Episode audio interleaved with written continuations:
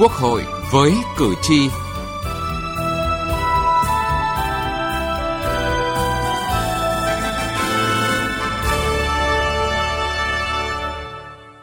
Thưa quý vị, thưa các bạn, các quyền dân sự chính trị là một bộ phận cơ bản thiết yếu, có vị trí đặc biệt quan trọng trong tổng thể quyền con người. Trong đó quyền dân sự là quyền cá nhân gắn chặt với nhân thân của mỗi người và không thể chuyển giao cho người khác. Còn quyền chính trị là quyền liên quan đến những giá trị mà mỗi người được hưởng, điển hình như quyền tự do lập hội, quyền bầu cử ứng cử, quyền tiếp cận thông tin, quyền tham gia quản lý nhà nước và xã hội, quyền tự do ngôn luận.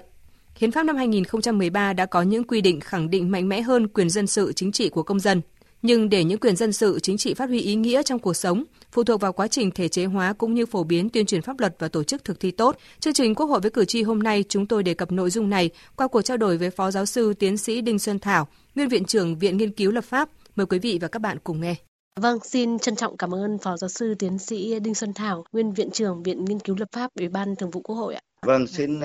kính chào quý vị thính giả. Dạ vâng thưa ông là quyền dân sự chính trị là một cái quyền rất là quan trọng của quyền con người à, và hiến pháp năm 2013 đã có những cái quy định mang tính à, bước tiến như thế nào về cái quyền dân sự và chính trị? Ờ, có thể nói hiến pháp 2013 ấy là có một cái bước tiến rất là mới trong cái quy định về quyền dân sự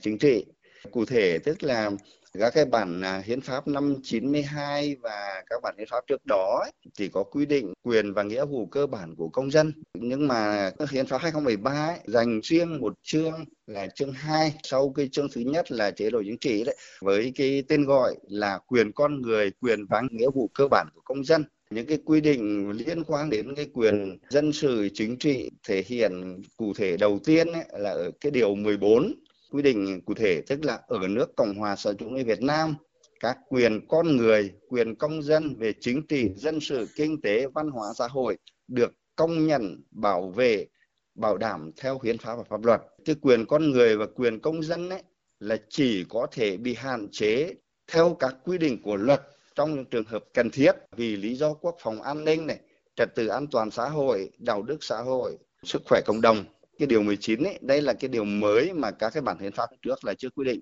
là về cái mọi người có quyền sống,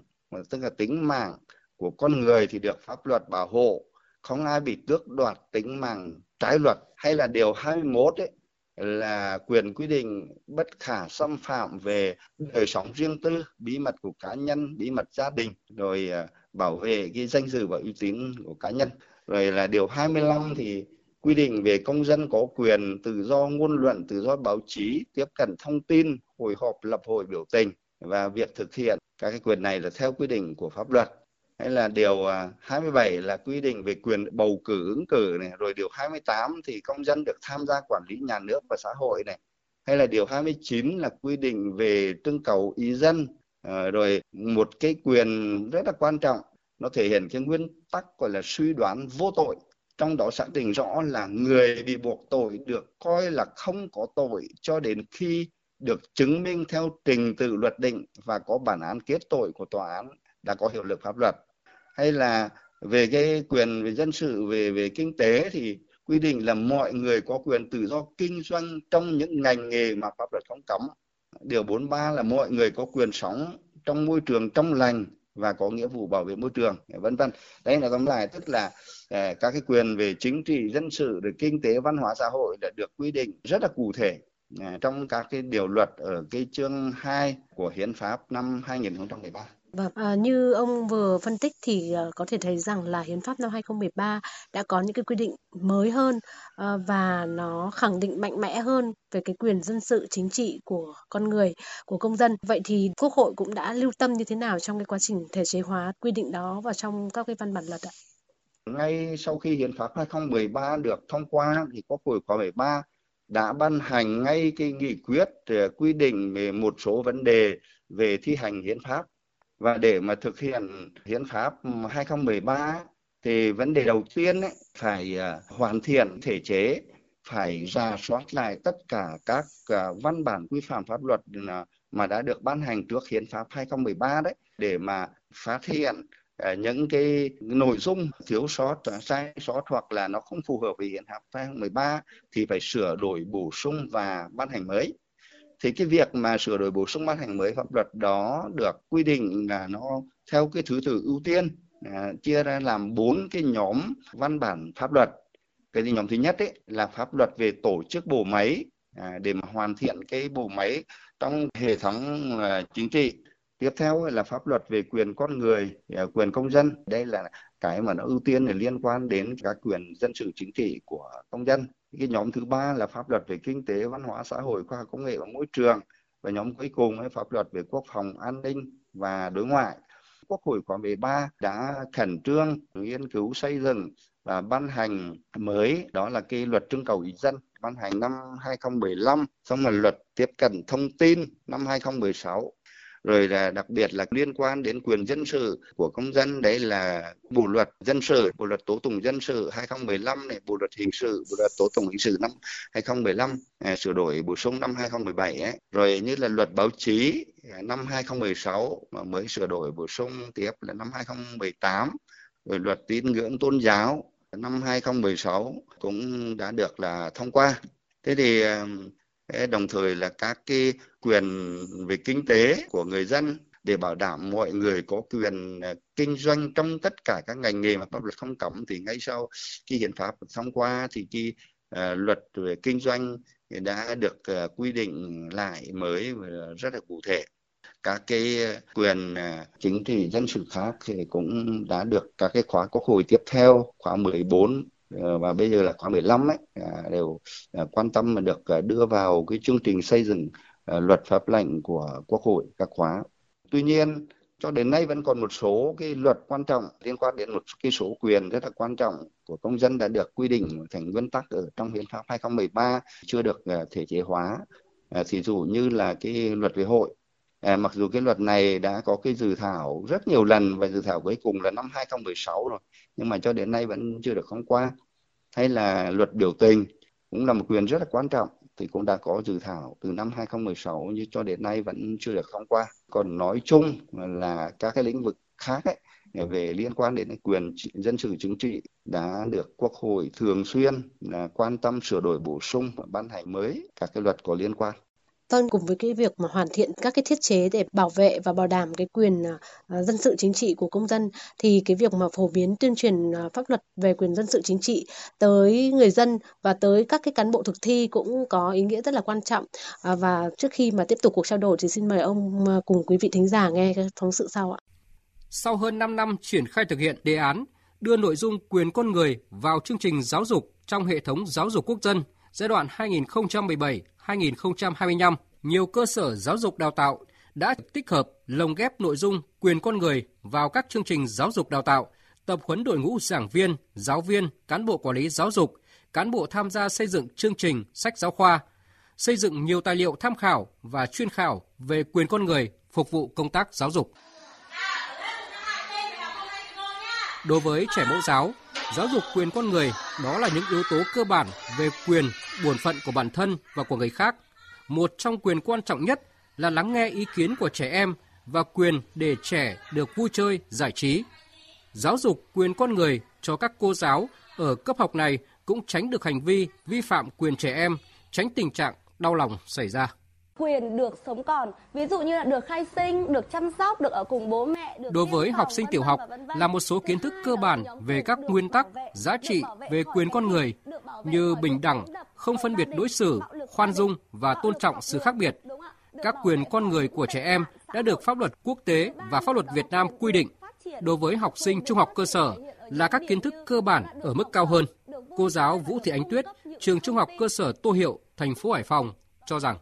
các thầy cô giáo lồng ghép chương trình quyền con người vào. Những cái bài giảng đạo đức ấy cần là khéo léo và phù hợp với mức độ lứa tuổi. Khi mà được học ấy thì các con cũng rất là hứng thú, biết là mình có cái quyền đảm bảo bí mật về thư tín, điện tín, nhật ký của các con chẳng hạn. Từ chỗ nhận thức được quyền của bản thân, nhiều học sinh có ý thức tôn trọng những người xung quanh, ý thức hơn trong xây dựng mối quan hệ đoàn kết, tránh tiêu cực trong học đường. Em ý thức được rằng bản thân cần phải bảo vệ quyền con người của chính mình và cũng như là mọi người trong xã hội. Trong lớp học, các bạn phải ờ, tôn trọng các sở thích, tôn trọng quyền riêng tư và không ờ, phân biệt đối xử về quốc tịch, tôn giáo. Giáo dục về quyền con người được giảng dạy trong các trường đại học là nguồn gốc, bản chất và tính chất của quyền con người, quyền công dân. nội hàm của các quyền con người được quy định trong các công ước quốc tế và các luật chuyên ngành bảo vệ, bảo đảm quyền của các nhóm dễ tổn thương trong xã hội. Với giáo dục nghề nghiệp, các học phần không chỉ giúp học viên hiểu về quyền con người mà còn về cơ chế đảm bảo quyền con người của Liên Hợp Quốc, cơ chế thúc đẩy bảo vệ quyền con người ở Việt Nam cũng như lồng ghép giáo dục quyền con người vào chương trình giáo dục nghề nghiệp. Học viên sau khi hoàn thành lớp tập huấn đã chia sẻ. Thông qua tập huấn, chúng tôi có thêm kiến thức, kỹ năng, kinh nghiệm để biên soạn chương trình, tài liệu giảng dạy nội dung quyền con người ở các bậc trình độ đào tạo ở trong nhà trường và hướng tới cái sự tôn trọng quyền con người của thế hệ trẻ tiến bộ. Để tiếp tục thực hiện đề án, mới đây chỉ thị số 34 của Thủ tướng Chính phủ về tăng cường thực hiện đề án đưa nội dung quyền con người vào chương trình giáo dục trong hệ thống giáo dục quốc dân, đặt ra yêu cầu cần sự quan tâm của cả hệ thống chính trị. Ủy viên Bộ Chính trị, Giám đốc Học viện Chính trị Quốc gia Hồ Chí Minh, Chủ tịch Hội đồng Lý luận Trung ương Nguyễn Xuân Thắng nhấn mạnh đến mục tiêu đến năm 2025 là 100% các cơ sở giáo dục trong hệ thống giáo dục quốc dân tổ chức giáo dục quyền con người. Bồi dưỡng cập nhật kiến thức, thì kiến thức về quyền con người thì bồi dưỡng thêm cái gì cũng phải rất là rõ. Rồi đào tạo đại học sau đại học, chuyên ngành về quyền con người thì nó lại rất là khác. Thành thử nói đưa vào xây dựng biên soạn nội dung nhưng mà phong phú lắm, rất đa dạng. Cho nên cái yêu cầu gắn giữa công tác nghiên cứu với công tác biên soạn giáo trình rồi xây dựng cái tài liệu tham khảo đó thì phải rất rõ. Điều này có nghĩa thực tiễn và cấp bách như một số chuyên gia cùng bàn luận sau đây. Muốn bảo đảm tốt được quyền lợi của người dân thì nhiệm vụ tối quan trọng là nâng cao nhận thức. Người dân phải hiểu biết được về quyền làm chủ của mình và muốn biết được cái quyền đó thì chúng ta phải thông qua giáo dục, giáo dục để nâng cao cái nhận thức của xã hội, nhận thức của người dân về quyền. Khi người dân, khi cá nhân công dân biết được mình có những quyền gì thì mình có thể tự cái bảo vệ được cái quyền của mình thông qua các cái cơ chế khác nhau đồng thời phải tôn trọng quyền và tự do của người khác giai đoạn mới thì nhà nước Việt Nam cần phải ờ, nâng cao nhận thức của người dân về quyền con người. Trước hết là các cán bộ công chức thuộc bộ máy nhà nước phải hiểu rõ quyền con người, hiểu rõ những cái chức năng nhiệm vụ của chính cơ quan mình từ cơ sở trở lên để mà thực hiện. Và cái điều này nó còn đòi hỏi là các cơ quan lập pháp, hành pháp và tư pháp cũng đều phải thấu suốt những yêu cầu nhiệm vụ trong việc bảo vệ quyền con người như là cái hiến pháp năm 2013 đã xác nhận. Dạ vâng, qua phóng sự vừa rồi, ông có đánh giá như thế nào về cái ý nghĩa của cái việc phổ biến và giáo dục pháp luật về quyền con người, quyền dân sự đối với các cái cán bộ thực thi và hơn nữa là đối với cả cái lớp công dân trẻ hiện nay ạ? Vâng, cái việc phổ biến giáo dục pháp luật nói chung và pháp luật ờ, về quyền dân sự chính trị cho người dân và đặc biệt đối với cán bộ thực thi pháp luật ấy, có ý nghĩa đặc biệt quan trọng và nó quyết định ờ, cái việc thực hiện tốt các cái quyền cơ bản Ờ, và các cái quyền cụ thể của con người của công dân mà hiến pháp 2013 đã quy định. Đối với người dân ấy, phải qua cái tuyên truyền phổ biến ờ, giáo dục pháp luật thì họ mới biết được là mình có cái quyền gì. Còn đối với cán bộ ờ, thì phải biết để mà thực hiện thực thi và để bảo vệ cái quyền chính đáng hợp pháp của người dân cái hành vi nào ấy, ờ, lợi dụng quyền dân sự chính trị để vi phạm pháp luật ấy, thì phải có cái đấu tranh kiên quyết và xử lý là nghiêm minh à, để mà phát hiện ngăn ngừa hành vi lợi dụng làm quyền à, vượt quyền ấy, để gây thiệt hại cho nhà nước và cho người khác ấy, thì như thế nó mới bảo đảm yêu cầu. Bởi vì chúng ta biết là tự do nó phải có cái giới hạn tự do của người này mà vượt quá à, hạn chế đến cái quyền tự do của người khác, thực hiện cái quyền tự do về chính trị, về dân sự trong khuôn khổ pháp luật cho phép thì lúc đó nó mới bảo đảm cái sự à, công bằng của xã hội. Thưa ông, cái quyền dân sự chính trị à, là quyền quan trọng của con người, của công dân. Nhưng mà nó cũng có cái tính chất như ông vừa nói, nếu như vượt quá cái sự tự do của người này sẽ là giới hạn quyền của người khác. Vậy thì theo ông là trong cái phổ biến và tuyên truyền pháp luật về quyền dân sự và chính trị thì có cần phải lưu tâm đến những cái vấn đề gì mà nó khác biệt hơn so với việc phổ biến và tuyên truyền các cái văn bản luật khác hay không ạ? Quyền dân sự chính trị ở đây thì mình phải có thể nêu ra những quyền, những cái mà anh là được làm và những cái mà vi phạm, đúng là đặc biệt là bây giờ những cái mà anh lạm dụng hay là vượt quá, hay là lợi dụng cái cái quyền để mà làm những cái điều nó phương hại đến lợi ích của quốc gia của nhà nước của công dân khác. Thì cần cụ thể. Hiện nay